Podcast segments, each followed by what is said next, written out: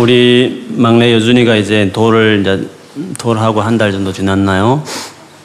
근데 지난 1년 동안 좀 어려운 것 중에 하나는 어, 집과 교회를 이렇게 한, 한 시간 뭐 남짓 되는 거리인데 그렇게 차에서 카시트 앉기를 싫어해서 막 우는 게 참 어려웠습니다. 한 시간 내내 울 때도 있습니다. 그래서 아무리 말을 하고 어, 영국 어, 교통법에 의하면 가실 때 꼭 앉아야 된다. 안 앉으면 뭐 벌금 먹고 어, 또 페널티를 먹고 하기 때문에 반드시 앉아야 된다.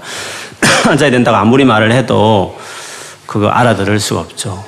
너무 답답하고 1년 동안 아무리 말해도 알아듣지 못하는 아이를 보면 한편으로 참 어, 어리석게 보이기도 하지만 어쩔 수 없죠. 계속 알아들을 때까지 어, 이야기할 수밖에 없었는데, 근데 돌 좀 지나니까 이제 좀 알아듣는 것 같아요. 그래서 지금은 처음에 조금 울 때도 있지만 가만히 앉아서 어, 창문을 보기도 하고 어, 발을 움직이면서 자기 나름도 재롱 혼자서 이렇게 뭘 하는지 모르지만 어, 웃기도 하고 그렇게 되는 걸 보면서 이제 좀 어, 오가는 게 괜찮다 이런 생각을 합니다.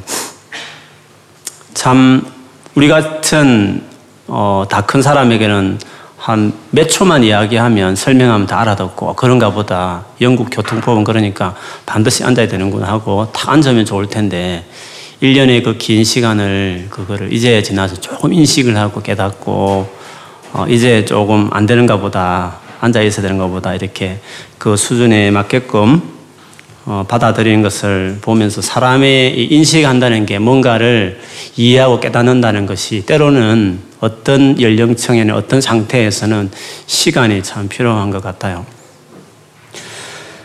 우리가 하나님과 동행하는 부분에 있어서도 하나님이 그냥 말씀 다 하시면 그대로 우리가 다 따라갈 것 같고 다 알 것 같고 순종할 것 같지만 어떤 경우에는 시간이 필요할 때가 있는 것 같아요.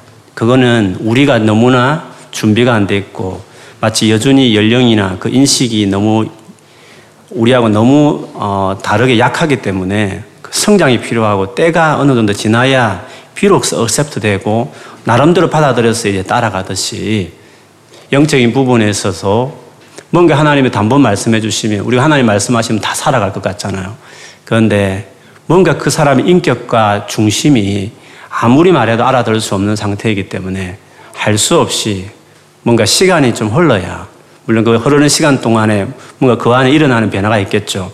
뭔가 하나님 원하는 뭔가 변화가 있을 때까지 할 수 없이 시간이 필요할 때가 있는 것 같아요.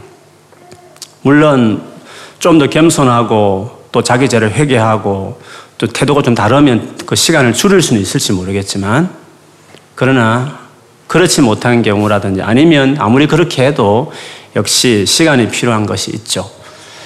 예수께서도 살아생전에 내가 지금 할 말이 많지만 너희가 깨닫지 못해서 다 말할 수 없다고 하신 경우도 있었고 히브리서 5장 같은 데 보면 내가 지금 아주 깊은 어, 정말 깊은 그 멜기세덱이라는 그 대제사장에 대한 말씀을 말하고 싶지만 너희들이 너무 믿음이 어려서 감당이 안 돼서 내가 이야기할 수 없다.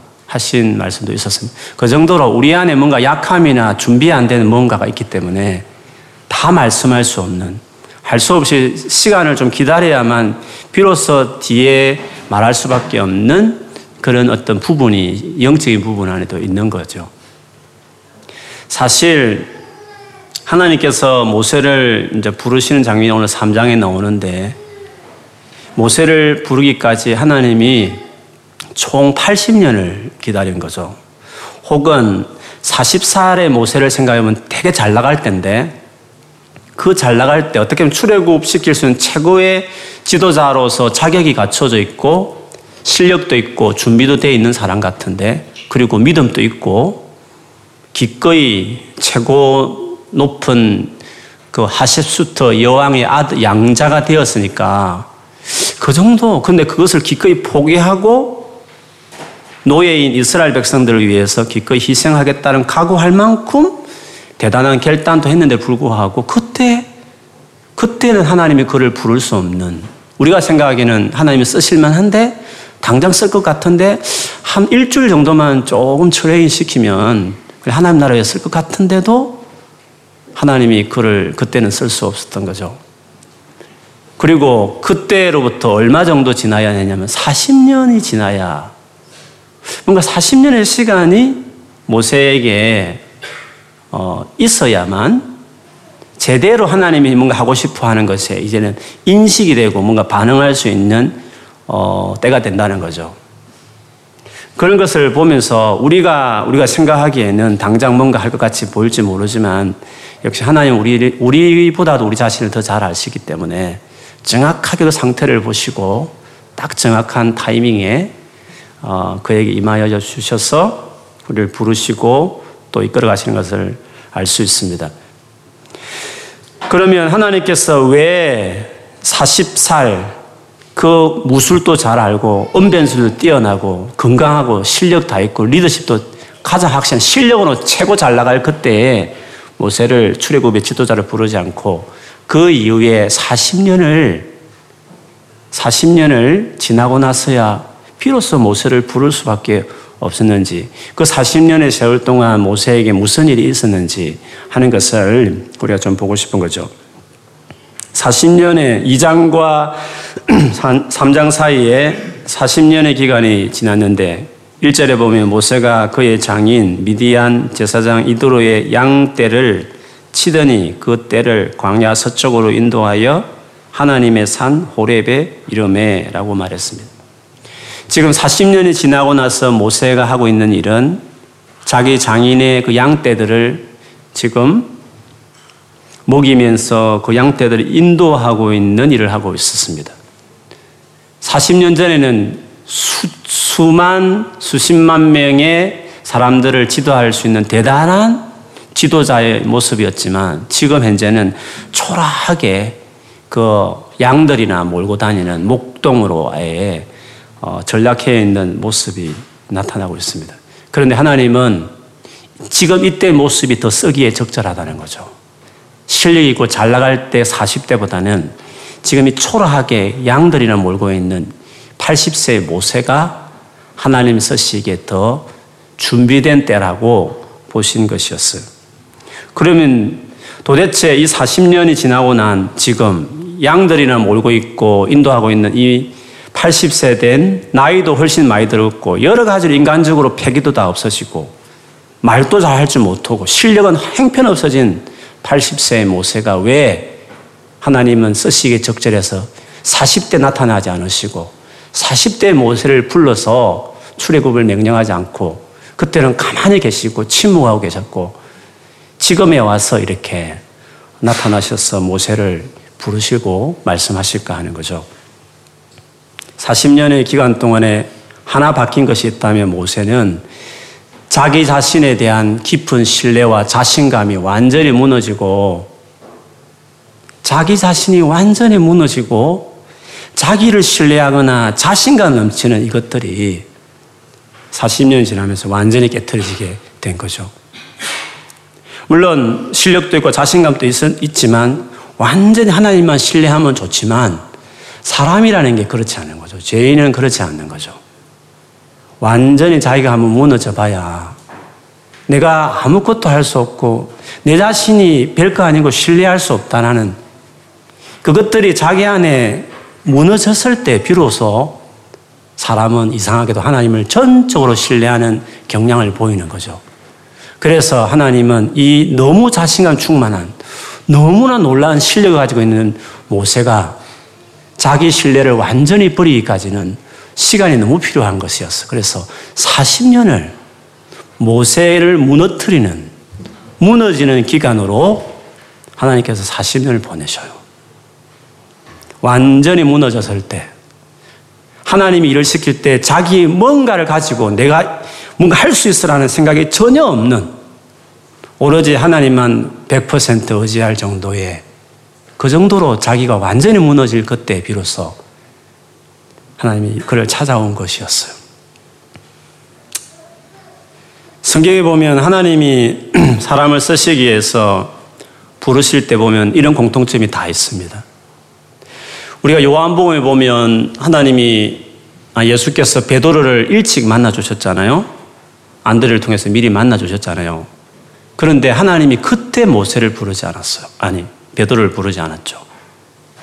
마태복음이나 복음서에 보면 어느 날 밤이 새도록 고기를 그물을 내리면 고기를 잡기로 했지만 밤을 새도록 했지만 고기를 한 마리 낚지 못했을 때 패배감에 젖어 있을 그때에 유독 그때 주님께서 그 해변가에 오셨고 수많은 무리들에게 말씀을 가르쳤잖아요. 베드로의 그것도 베드로의 배에 타셔서 성경에 보면 그 많은 무리들 그리고 그 귀한 말씀을 전했을 텐데 성경에는 전혀 기록하고 있지 않아요. 그게 중요한 게 아니죠. 그때에는 이 베드로를 콜링하는 것이 중요한 건데 밤이 맞도록 고기를 낚지 못하는 실패하고 패배감에 젖어 있을 그때에 비로소 베드로에게 나타나셔서 베드로로 하여금 이제 너를 믿지 말고 주의 말씀에 의지해서 전적으로 하나님을 의지하는 만일에 조금이라도 자기 실력이 가능성이 있고 고기를 낚을 만한 가능성이 있는 때였다면 아무리 고기를 낚았을 때 또 자기가 뭐 했다라고 생각할 수 있는 거잖아요. 그러나 전혀 그럴 수 없을 그때에 그때까지 기다렸다가 그 순간에 주님이 딱 그때 나타나셔서 이제는 네 힘으로 아무리 밤새도록 한두 시간도 아니고 밤이 새도록 고기를 그리고 주변 친구 다 같이 동원해도 한 마리도 낚을, 낚을 수 없는 그런 그때에 예수님이 나타나셔서 건물을 오른쪽에 깊은 데 가서 내리라고 말씀하셨어요. 주님은 그렇습니다. 우리, 우리 자신에게 대해서 뭔가 자신감 넘치고 뭔가 믿는 건덕지가 있으면 주님이 그때 우리를 쓸 수가 없는 거죠. 그것이 무너지고 전적으로 하나님만 의지하는 그 상태가 되기까지는 하나님 이상스럽게도 진짜 당신의 중요한 것들을 말씀하거나 부르거나 그렇게 하지 않으시죠. 이사야서도 마찬가지잖아요. 이사야서 6장에 가보면 이사야서를 부르는 장면이 나오는데 그 시대가 그 6장 1절에 보면 우시아 왕이 죽을 때에 하나님께서 갑자기 성전에서 환상을 보여주시면서 천사들이 하나님 보좌 우편에서 거룩하다 거룩하다 외치고 하나님 영광이 온 땅에 충만해 있는 것들 보여주시고 그런 장면을 보여준 다음에 이제 이사야가 하나님께 콜링을 받게 되는데 그때도 우시아 왕이 죽을 때 우시아 왕은 물론 말년에 조금 교만했지만 전체적으로 본다면 그래도 우시아 왕 때 나라도 제대로 기틀을 잡고 어떤 신앙적인 부분에도 나름대로 다른 왕에 비해서 선하게 하고 그런 어, 그 왕을 의지하던 그런 시대였는데 그 왕이 딱 죽었을 때 그 다음에 이어지는 요담, 아하스 같은 왕들은 진짜 행편없는 왕들이었거든요. 시대적으로 암울하고 어려운 그런 시대에 정말 어떻게 이 나라가 어떻게 되나 걱정하고 있는 그래서 어쩌면 성전에서 기도하고 있을 그 이사야를 하나님께서 딱 그때 만나 주셨죠. 시대적으로 어렵고, 어렵고 힘들 그때. 그처럼 하나님께서는 지극히 우리가 낮춰졌을 때, 겸손해졌을 때, 우리 자신에 대해서 더 이상 의지할 수 있는 것이 없어질 그때에 주님 그때까지 기다리셨다가 완전히 내가 다 무너진 것 같이 보여지는 그래서 이제 하나님만 철저히 의지할 수 있는 뭔가가 되어질 그때까지 기다리셨다가 만나주시는 거였죠. 모세도 어쩌면 이 모세는 너무 자신감 넘치고 너무 잘난 사람이었고 너무 실력 있는 사람이었기 때문에 어쩌면 그를 무너뜨린 시간이 이렇게 많이 필요했는지 모르겠어요. 40년의 기간을 어, 보냈습니다. 성경의 모든 인물들을 다 보면 전적으로 하나님을 의지하는 그 시간까지 주님께서 기다리셨다가 그것이 되어졌을 때 부르시는데 그러다 보니까 대체로 부르실 때 인간적으로 완전히 무너지는 그런 상황인 것을 볼 수 있습니다. 그때 그런 상황이 되었을 때 하나님이 어, 모세를 만나 주시는데 그때 모세가 경험하는 일들이 오늘 본문에 쭉 나옵니다. 가시떨기가 있었는데 한번 타버리면 와르륵 타버리고 없어질 나무인데 이상하게 불은 붙었는데 가시떨기는 없어지지 않고 계속 불이 타고 있는 희한한 광경이 어, 보였습니다. 그 모세는 세상에 별 희한한 것도 다 있다 싶어서 궁금해서 그 가시떨기를 가까이를 쭉 궁금해서 다가가고 있을 그때였습니다. 그때 하나님께서 그 가시떨기 가운데 계셔서 다가오는 그 모세를 보시면서 모세야 모세야 드디어 그 모세를 불렀습니다. 그렇게 하나님을 생각하고 출애굽을 위해서 자기가 40대에 왕성하게 모든 걸 희생하고 했을 때는 하나님이 전혀 말씀도 하지 않고 깜깜무소식이었는데 이제 완전히 폐잔병처럼 되었을 그때에 비로소 그 가시떨기 불타는 것 이상에 다가갔을 그때에 하나님께서 드디어 모세 이름을 부르면서 오늘 만나주시는 장면이 나옵니다. 그때 모세가 화장지 있으면 좀 주실래요? 내가 여기 있습니다. 라고 어, 이렇게 대답을 했습니다. 그렇으면, 그러자 하나님께서 어, 5절에 보면 그 유명한 말씀을 하시죠. 우리 5절 말씀 여러분 한번 읽어 주시겠습니까? 같이 시작.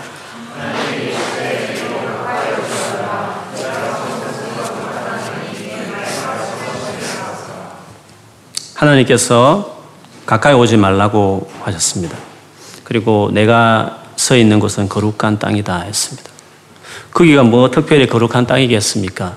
그게 거룩한 땅이 된 것은 하나님이 거기에 임재하셨기 때문에 거룩하신 하나님이 임재하셨기 때문에 그곳이 거룩한 곳이 되었죠. 그러면서 네 신을 벗으라고 이야기했습니다. 보통 노예들이 신을 신지 않는데 신을 벗으라는 것은 너는 내 앞에 이제 종이다. 이제 내가 전적으로 너를 통해서 내 일을 할 때가 되었으므로 내가 너를 만났고 그러므로 이 자리는 거룩하니 이제 네가 나의 종으로서 네가 신을 벗어라. 이렇게 하나님께서 요구한 것이었습니다. 하나님이 우리를 쓰실 때 제일 먼저 우리에게 주시는 인식은 하나님의 크심입니다. 하나님이 얼마나 크신 것을 우리에게 알게 하시죠. 그리고 우리로 하여금 하나님을 두려워하는, 두려워해야 될 분이라는 거. 그래서 하나님을 경외할 수밖에 없는 존재라는 것을 깊이 인식하게 합니다. 하나님이 얼마나 거룩하신 분인지를 알게 하는 거죠. 하나님이 쓰시는 사람들, 하나님 만만하게 생각하는, 뭐, 하나님 뭐, 이렇게 생각하는 사람 아직 멀었죠. 근데 하나님이 정말 딱 만나 주셨을 때, 그리고 하나님이 쓰시는 사람이 반드시 가져야 될 인식 중에 하나는 하나님에 대한 경외감입니다. 여준이가 카시트 사야 된다는 인식을 비로소 갖듯이 하나님께 쓰임 받기 위해 하나님이 우리와 함께 하면서 뭔가 당신 일을 하기 위해서 부르실 때 그 사람에게 주고 싶은 그 사람이 반드시 가져야 될 첫 번째 인식은 하나님의 거룩하심에 대한 두려움이에요. 경외감이죠. 하나님에 대한 두려움과 경외감이 없는 사람은 하나님께 쓰임 받을 수 없죠. 모세에게 하나님은 만났을 때 제일 먼저는 어, 하나님이 얼마나 크심을 그에게 보여주고 그가 하나님을 두려워하는 인식을 갖도록 하셨습니다.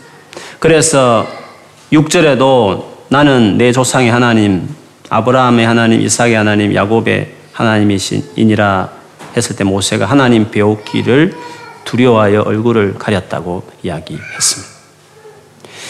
베드로 하나님을 콜링할 예수님의 콜링을 받았을 때 베드로도 마찬가지죠. 건물이 찢어질 정도로 어, 예수님 말씀들 했더니 고기가 낚인 것을 보았을 때 베드로는 그 적시로 그 배 위에서 무릎을 꿇고 예수님께 나는 죄인입니다. 나를 떠나십시오, 주님. 이렇게 고백했죠. 그 예수님에 대한 그 두려움. 그 전에 이미 만났을 때 그때는 없었는데 진짜 예수님이 제자 베드로를 부를 때 베드로가 처음 콜링했을 때 일어난 사건 중에 하나는 예수님의 그 크심, 그 대단하심. 그래서 그분 앞에서 무릎 꿇고 자기가 얼마나 죄인인 것을 깨달으면서 고백하는 이 어, 장면이 있었던 것처럼 우리도 하나님 앞에 써임 받기 전에 가져야 될 신비어질 인식 중에 하나가 하나님에 대한 두려움이라고 말할 수 있습니다. 이사야도 마찬가지였지 않습니까? 그가 처음 하나님을 딱 만났을 때 제일 먼저 경험한 것은 거룩한 하나님이었습니다. 너무 크신 하나님, 그분의 영광이 온 땅에 충만해 있는 그, 그분에 대해 정확하게 알았던 스랍들은 막 눈을 가리면서 자기 몸을 가리면서 거룩하다 거룩하다 외치면서 그렇게 하나님을 크신 하나님에 대해서 두려워하며 경외하며 노래했던 그 장면처럼 이사야도 그 하나님을 보았을 때 부정한 입술을 가진 백성 가운데 내가 부정한 사람으로서 내가 하나님 앞에 죽을 수밖에 없는 죄인이라는 그 두려움에 사로잡혀 있는 그 이사야의 모습을 우리가 콜링하기 전에 아, 우리가 그걸 읽어보셨을 것입니다. 그처럼 하나님을 만났을 때 또 하나님께 쓰임 받기 위해서 일꾼으로 콜링 받았을 때 제일 먼저 첫 인식은 그분에 대한 두려움, 경외감 그것들을 어, 갖게 되는 것입니다. 그래서 여러분 우리가 지금 어느 정도 프로세스 발런지를 잘 기억해 하나님이 계속 낮추시고 있으면 모세를 낮추듯이 낮추고 있는 삶을 주님 프로세스를 밟을 수 있습니다. 너무 교만하고 너무 자기가 가득 찬 사람들은 시간이 좀 더 걸릴 수도 있습니다. 물론 중간에 자기가 정말 납축하게 엎드리고 어지를 들여서 겸손하고 주님을 바라보면 시간이 단축될 수도 있겠지만 주님은 패배감에 졌고 자기가 아무것도 아니라는 것을 깨닫게 하는 인식하는 그 기간들을 보내시다가 그것이 어느 정도 됐다 싶을 그때 임재하셔서 당신의 위대함을 보여주는 거죠.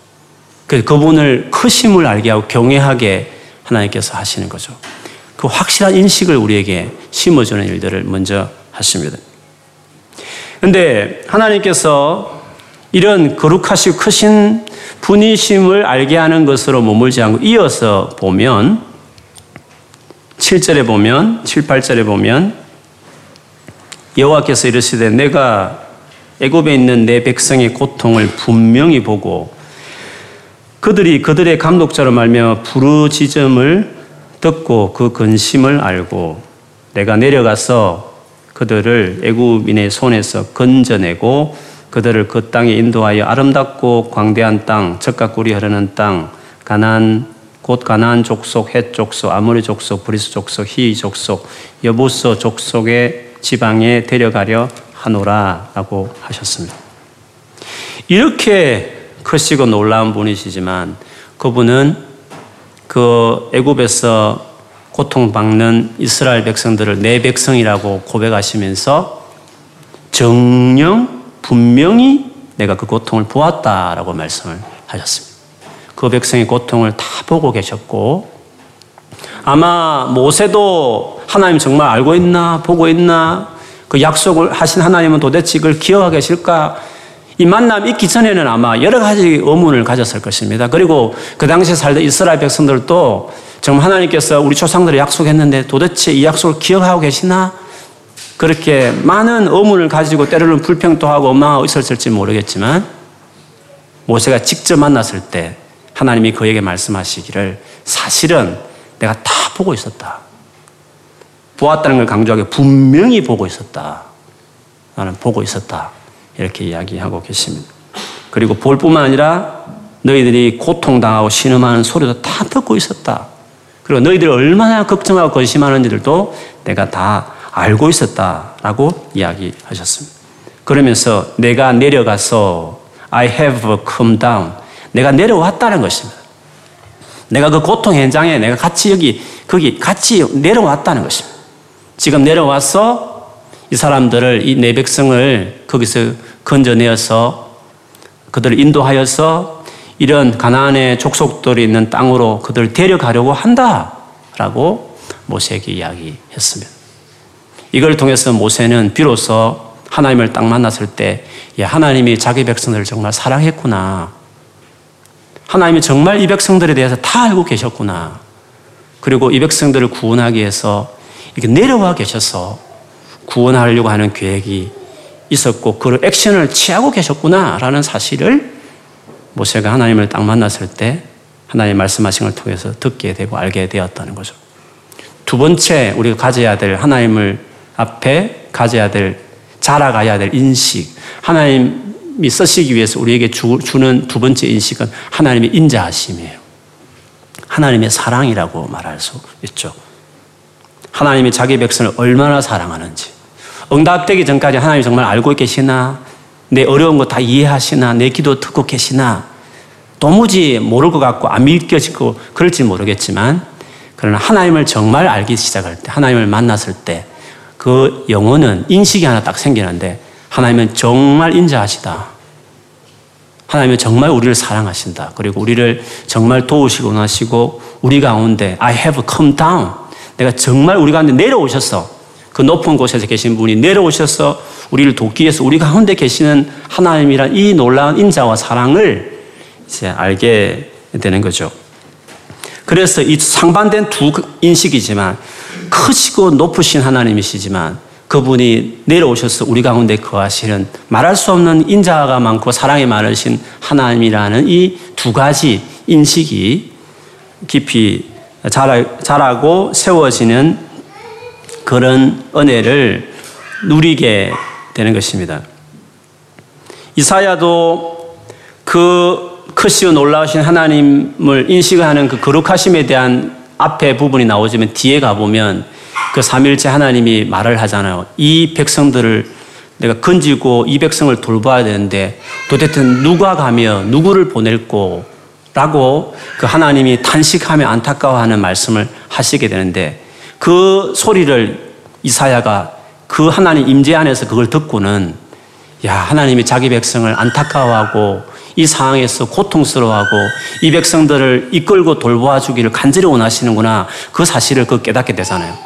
그래서 그 이사야가 그 말을 듣고 내가 여기 있습니다. 나를 보내십시오라고 자기를 하나님께 드리는 그 장면이 나오게 됩니다. 6장에 이사야 6장에 그처럼 하나님께서 얼마나 자기 백성을 사랑하시는지 깨닫고 난 이후에 그 다음에 소명이 따라오겠죠. 하나님이 크신 그 하나님이 자기 백성을 얼마나 사랑하고 얼마나 안타까워하시는지를 알게 되어진 그 인식이 자라기 시작했을 때 그때 비로소 그 두 가지 인식이 있는 그 사람들을 하나님 이제 불러서 사용하시는 것을 볼 수 있습니다.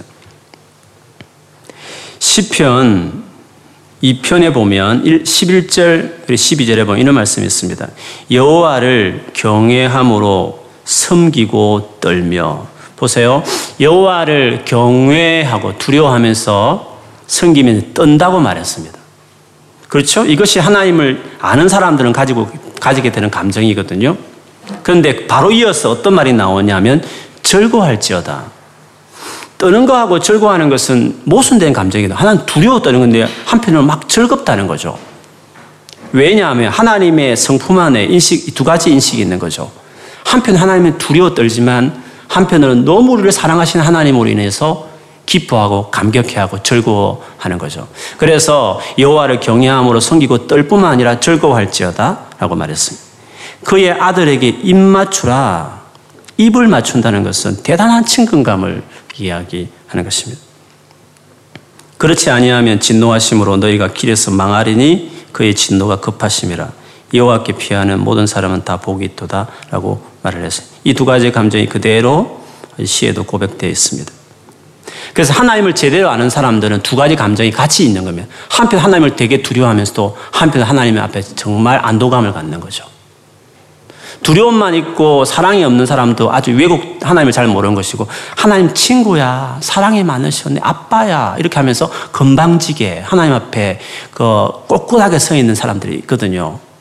친구야 하나님 앞에 친밀하게 대해야 돼. 너무 그렇게 막 경직되게 하지 이렇게 말하면서 하나님에 대한 두려움이 없는 사람들도 있잖아요. 두 개 다 왜곡된 거죠. 하나님을 잘 모르는 거죠. 머리로 그냥 아버지라는 친구랑 벗이라는 그 머리로 알고 있는 것이지 진짜 하나님을 모르는 거죠. 하나님을 정말 아는 사람들은 두려워 떨면서도 그럼에도 불구하고 공포에 사로잡히는 것이 아니라 말할 수 없는 평강과 안도감 안에서 주님 앞에 기뻐 뛰노는 다윗처럼 때로는 어린애같이 옷이 내려앉지 모르고 뛰노는 즐거워하면서도 한편으로 하나님의 두려워 떠는 이 두 가지 감정이 다 있는 거죠.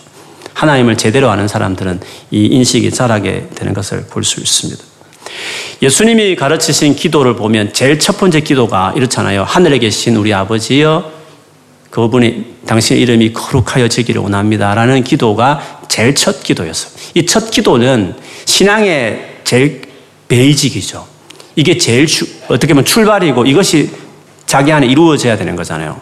보세요. 하늘에 계신 이 말은 하늘에 계시다 이 의미는 하나님이 공간적으로 저 멀리 계신 우리 우리 곁에서 저 멀리 있다는 의미는 아니죠. 이는 질적인 의미이기도 하죠. 유대인들에게 하나님을 하늘에 있고 우리는 땅에 있다고 말할 때 하나님은 너무 크시다는 것을 하나님 어마어마하게 놀라고 경외하고 두려운 존재라는 걸 표현할 때 공간적인 용어로 주님은 하늘에 있고 우리는 땅에 있다는 표현을 쓰는 것이에요. 그 말은 하나님은 너무 크신 분이라는 거죠. 하늘에 계신 그 말은 하나님이 그런 분이라는 것을 주기도문에 이 기도를 하라고 말하는 것은 그런 하나님으로 알아야 된다는 거예요. 그런 하나님으로 고백하는 사람이 돼야 된다는 거죠. 그러나 하늘에 계신 그 다음 이어지는 고백이 뭐냐면 아버지거든요. 아버지. 아버지는 물론 우리 아버지는 뭐 변변치 못해서 좀 무섭거나 혹은 또 감정이 안 좋을 수 있지만 성경이 말하는 원래 아버지는 그렇지 않잖아요. 원래 아버지 이미지를 생각해보면 아버지는 우리를 보호하고 우리를 지키기 위해서 자기를 희생하면서 우리를 위해서 어, 기꺼이 어, 자기 삶을 드리고 우리를 케어하고 양육하고 그게 아버지잖아요. 그처럼 하나님은 우리 아버지다. 우리 곁에 계셔서 오늘 이스라엘 백성을 찾아오듯이 came down 하셔서 came have come down 하셔서 그들을 끄집어내시고 인도하고 가고 싶어 하시는 그 아버지. 바로 하나님이 그런 아버지라고 기도하라고 말한 이유는 이 두 가지 인식이 다 갖추어져야 되는 거죠. 하늘에 계신 그렇지만 우리 아버지라고 이야기할 수 있는 사람이 돼야 되죠. 그러면서 그 이름, 그런 성품을 가진 하나님이 거룩하게 여겨지길 그런 부분으로 대해드리고 그렇게 섬겨드리고 그렇게 고백하고 그렇게 예배하는 사람이 돼야 된다. 그게 주기도문의 제일 첫 기도였어요. 무슨 말이냐면 이것이 제일 중요하죠.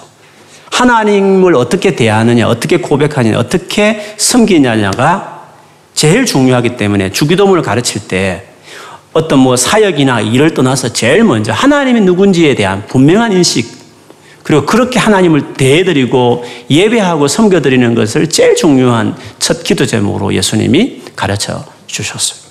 그것이 돼야 되는 거죠. 그 다음에 두 번째 기도가 뭡니까? 하나님 나라가 임하고 뜻이 하늘에 이루어진 그 뜻이 이 땅에 이루어지는 미션이 나오고 미니스트리가 나오고 일이 나오는 거잖아요. 그래서 하나님에 대한 정확한 인식이 없는 사람들은 하나님 나라라는 어떤 하나님 나라의 어떤 사역과 미션을 위해서 부름을 받을 수 없는 거예요. 그걸 위해서 쓰일 수가 없는 것이에요. 하나님을 하늘에 계신 분으로 그리고 우리 아버지로 그래서 그분을 정말 경외해 드리면서 그분을 사랑하고 그분 이름이 거룩하여지기를 위해서 정말 자기 삶을 드리는 그 삶이 이루어졌을 때 and then 하나님 나라를 위해서 하늘에 이미 계획되고 이루어진 그 뜻을 이 땅에 이루어지는 그 일에 그를 부르고 쓰는 일들을 할 수 있는 것입니다. 그런데 모세에게 일어난 이 사건, 그래서 오늘 모세에게 하나님께서 완전히 자기가 무너지고, 그래 드디어 하나님 당신의 인식을 심어줄 수 있는 타이밍이 40년쯤 되었을 때 이루어졌기 때문에 이제 드디어 하나님 당신을 드러내죠. 두 가지 인식을 심어주셨잖아요. 하나님 얼마나 크신지. 신을 벗어라. 내 앞에서 너는 종같이 내가, 내 앞에 나와야 되는 거다라고 하면서 거룩하신 하나님을 보여준 다음에 동시에 그러나 내가 너뿐만 아니라 너, 내 백성을 얼마나 사랑하는 인자하신 하나님인지를 이렇게 약속대로 어, 내려오셨다는 그리고 그 백성을 끄집어내서 구원하겠다는 하나님 인자하신 모습을 이야기하셨죠. 이것을 안 다음에 and then 가라 미션을 이제 그에게 맡기게 되는 것입니다. 하나님에 대한 인식이 심겨진 모세에게 이제 드디어 가서 너가 이 어, 하늘에 이미 이룬 이 뜻을 이 땅에 이루는 하나님 나라를 이 땅에 가져오는 일을 이제 네가 해라 라고 모세에게 미션을 이렇게 맡기는 일들을 볼 수 있습니다. 그런데 여러분 이것은 모세 한 개인에게 일어난 일이지만 이거는 하나님 모든 백성들이 걸어가는 루틴이에요. 영적인 프로세스라고 말할 수 있어요. 사실은요, 오늘 1절에 보면 모세가 그 이도, 이도 로의 양떼들을 어, 케어하면서 그들을 인도해서 여호와의 산 호렙에 이르게 되잖아요. 근데 이 장면은 나중에 나중에 모세가 하나님의 백성인 하나님의 양떼인 이스라엘 백성들을 애굽에서 끄집어내어서 홍해를 건너가지고 드디어 이, 이 하나님의 산이라고 하는 이 호렙에 이르게 돼요. 그것을 마지막 12절에 하나님이 이미 말씀하셨어요. 내가 반드시 너, 너와 함께 있으리라. 내가 그 백성을 애굽에서 인도하여 낸 후에 너희가 이 산에서 하나님을 숨기리니 이것이 내가 너를 보낸 증거니라. 나중에 마치 네가 지금 이도로 양 떼를 인도해 가지고 이 호렙산에 이르렀고 오렙산에 이르렀을 때 불꽃 가운데 임하는 나를 만나는 것처럼 너에게 일어난 이 체험이 이제는 내 백성이 이스라엘 백성, 애굽에 있는 이스라엘 백성들을 이같이 너의 루틴을 따를 것이라고 이야기한 거죠. 그래서 하나님께서 모세를 통해서 드디어 이스라엘 백성들을 데, 데리고 나와서 홍해를 건너고 드디어 호렙산 혹은 시내산에 일커지는 산에 어, 이스라엘 백성을 데리고 오는 장면이 이제 출애굽 뒤에 이어지게 돼요. 모세의 한 개인의 경험은 마치 이스라엘 백성 전체의 경험과 흡사한 어떤 모습으로 오늘 그려지고 있는 것이죠. 그들이 시내산에 왔을 때 오늘 가시떨기에 불철을 임하신 하나님처럼 이스라엘 백성 전체가 왔을 때 그 시내산에 빽빽한 구름과 천둥과 불로 그 시내산에 임해 있는 그 하나님 임재를 온 백성들이 그때 광경을 보게 되죠. 그때 동일하게 오늘 모세 가졌던 감정처럼 하나님을 두려워하고 그 산에 아무도 올라가지 못하게 하고 올라가면 죽을 수 있으니까 제발 조심시키면서 하나님을 두려워 떨면서 섰던 그 장면은 오늘 모세가 경험했던 똑같은 한 개인의 경험이 이스라엘 백성 전체의 경험이었던 것을 볼 수 있습니다. 그러면서 거기서 언약을 맺고 거기서 같이 하나님 앞에 대표자들이 즐거워하고 그 언약을 체결하고 거기서 성막과 등등 많은 이제 계명들을 시내산에 주게 되는데 오늘 그 본문을 그 내용을 오늘 읽었던 12절 말하는 대로 이 산에서 하나님을 섬기리니라고 말을 했습니다. 섬긴다는 것을 영어로 will worship 예배할 것이다 이런 말씀을 하셨습니다. 그러면 구원해낸 이스라엘 백성들을 시내산에서 하나님께서 만나 주시고 그들에게 예배를 받는 장면이 나오는데 예배라는 것은 여러분 하나님에 대한 인식을 키우는 은혜로운 자리죠. 예배를 하는 이유는 하나님을 만나고 하나님을 만나면서 이 두 가지 인식을 내 안에 어, 키워가는 거죠. 하나님이 거룩하심을 경험하고 하나님 인자하심을 맛보고 이런 것들이 예배 안에 동시에 다 일어나게 되는 거죠. 그래서 예배를 통해 충분한 하나님에 대한 인식이 길러졌을 그때에 그 다음에 이제 하나님 나라를 위해서 싸워내는 가나안 땅에 들어가는 일들을 하게 하는 것인데 그처럼 이스라엘 백성 전체가 하나님의 미션이라는 가나안 땅을 정복하고 그걸 취하는 그 미션을 이루기까지 그들이 역시 시내산에서 하나님을 만나는 이후에 이 두 가지 인식을 계속 자라게 하면 키운 다음에 그것이 되어졌을 때 하나님께서 가나안 땅을 들어가게 하는 일들을 하셨던 것처럼 우리에게도 하나님 앞에 부름받고 본격적으로 하나님이 쓰시는 사람이 되기 위해서는 이 과정이 그대로 있는 것입니다. 어떤 사람은 40년의 미디안 생활처럼 지금 무너져야 될 시점을 보내는 사람도 있어요. 하나님 찾고 하나님 만나 주시기를 구하고 하나님께 당장 쓰임 받고 싶은 마음이 많지만 그러나 아무리 봐도 시간이 필요한 사람들이 있어요. 아무리 부르셔도 하나님이 만나 줄 수는 있지만 만나줘도 인식이 안 되는 만나도 어느새 교만해져 버리고 자기 어떤 그 능력과 실력만 의지해서 뭔가 하나님 일을 하려고 하고 그래서 이거는 무너져야만 무너지는 시점까지 기다려야만 되는 사람들이 있는 거죠. 그래서 그 사람들에게는 그냥 답답한 그냥 매일매일 시간 낭비하는 것처럼 보여지는 아무리 구해도 응답이 없는 것처럼 보여지는 시간들을 그냥 하나님 보내게 할 때가 있는 것이죠. 그리고 나서 하나님이 그를 만나 주셨을 때 살아계심을 보이기 시작할 때 그것으로 당장 하나님께 쓰임 받느냐? 그렇지 않죠. 하나님이 얼마나 거룩하신 분인지를 경외함을 키워나가고 동시에 하나님은 정말 자비로우시고 사랑이 많다는 것들을 배워가는 시간들을 또 보내게 돼요. 그 시간이 또 얼마인지를 모르죠. 그 인식이 자라기 시작할 때 드디어 하나님이 그와 같이 제대로 하나님을 아는 거룩하심, 인자하신 하나님을 이해해 졌을 때 하나가 되어서 주님의 뜻을 함께 펼치는 어, 그런 삶을 살아가게 되는 것이죠. 그러므로 우리에게 지금 필요한 것이 있다고 한다면 하나님이 향한 인식을 키워가는 시간들을 보내는 것이 필요합니다. 빨리 카시스트 앉아서 울지 않아야 된다는 인식을 배우기 시작하면서 즐기듯이 그런 나이가 되듯이 우리의 영적 여정 안에 그런 때가 이루어져야 하는 거죠. 그래서 하나님 앞에 머무는 시간이 필요합니다. 하나님 앞에 월십하는 시간이 필요합니다. 하나님께 예배하는 자로 자기 삶을 들어야 하는 거죠. 그렇게 하면서 하나님에 대한 그 인식을 자기 안에 키우고 자라고 만들어가기 시작할 때 그때 하나님 때가 되었다 싶을 때 미션을 주셔서 그 일을 하게 하는 것입니다. 그래서 그러므로 하나님이 일하는 것은 기술적인 것도 아니고 스킬도 아니고 능력의 문제도 아니고 하나님을 어떤 분인지를 아는 것이 그것이 하나님을 위한 최고의 준비와 같아요.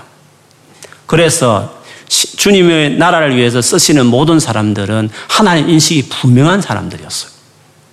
다르게 말하면 예배자였다는 거죠. 하나님 인식이 분명한 사람들 월시퍼였어요. 예배자가 되지 않고서는 하나님께 쓰실 수가 없어요. 모든 위대한 사람들은 다 예배자였어요. 그 말은 하나님에 대한 분명한 어떤 분인지 알고 있는 사람이었다는 것을 볼 수 있습니다. 늘 예를 들지만 바울 같은 사람들 보면 하나님 앞에 살아가는 크리스찬의 라이프를 한마디로 말할 때 너의 몸을 하나님께 거룩한 제물로 바치라고 말하는 로마서 12장 1절 말씀대로 우리의 삶 전체를 예배의 삶으로 규정했어요.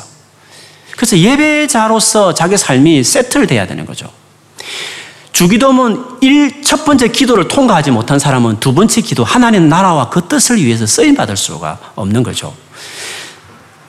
바울이 자기가 평생을 놀란 하나님 나라를 위해 쓰임받았지만 그 성교를 표현할 때 언제나 예배의 용어로 썼잖아요. 자기의 마지막 죽음도 관제라는 예배의 용어를 썼고 그리고 로마서 15장에 나오듯이 이방인들 구원받은 이방인들 하나님께 드리는 향기로운 제물로 말했고 자기는 그 성교 사역을 제사장 이방인의 제사장이라는 예배의 어떤 직분으로 자기를 표현했어요.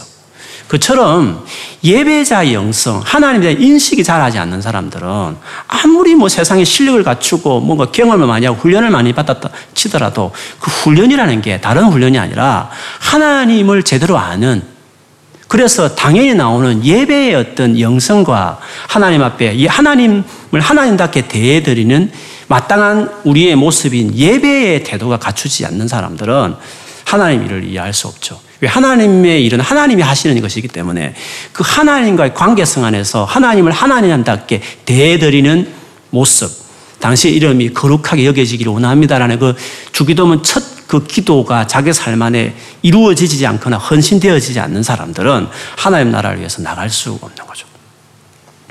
그래서 우리가 늘 중요한 것은 하나님 앞에 머물고 오래 머물고 하나님께 예배하면서 진짜 하나님을 누군지를 정확하게 알고 정확하게 아는 사람답게 하나님을 경외하고 하나님을 말할 수 없이 사랑하는 그런 사람으로 자기를 키워가고 자라가게 하는 것이 중요해요.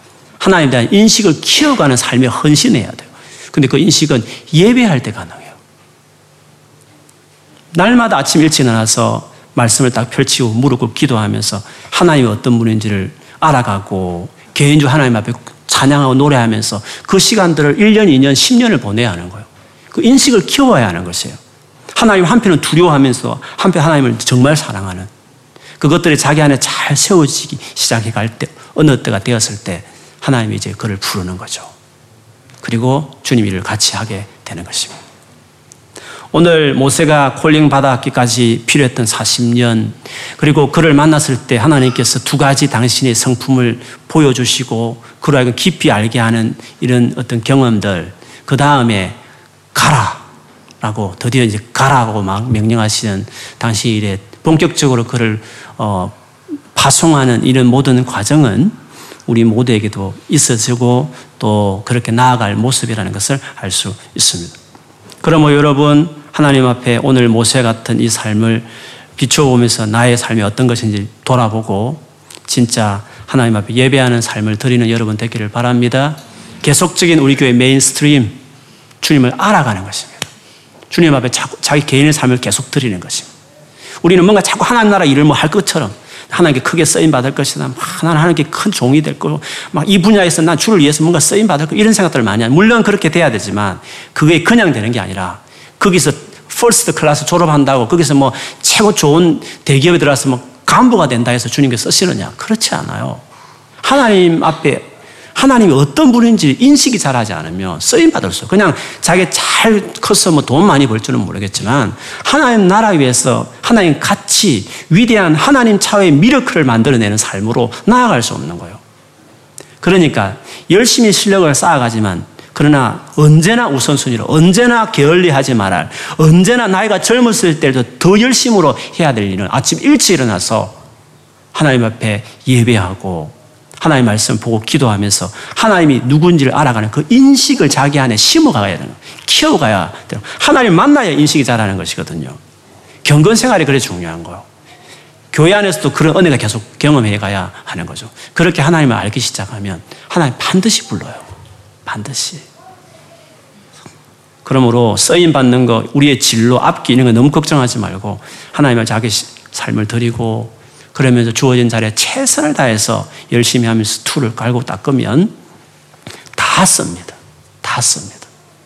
그러나 하나님의 인식이 자라지 않으면 주님 쓰임 받을 수 없습니다. 그러나 세상에서는 돈 잘 버는 정도밖에 안 됩니다. 하나님에 대한 어떤 분인지 알아가는 삶이 중요합니다. 오늘도 기도할 때 하나님께서 당신이 어떤 분인지 여러분 안에 영적으로 계시하시고 누리게 깨닫게 하는 그 인식이 자라는 놀라운 은혜가 반드시 부어질 것입니다. 그런 은혜가 계속 주어지길 주의 이름을 축복합니다. 그래서 주와 함께 정말 자기 백성을 위하는 이 귀한 일에 쓰임 받고 또 드려지고 그리고 주님과 함께 사역하는 여러분 되기를 주의 이름으로 축복합니다. 아멘. 같이 기도하겠습니다.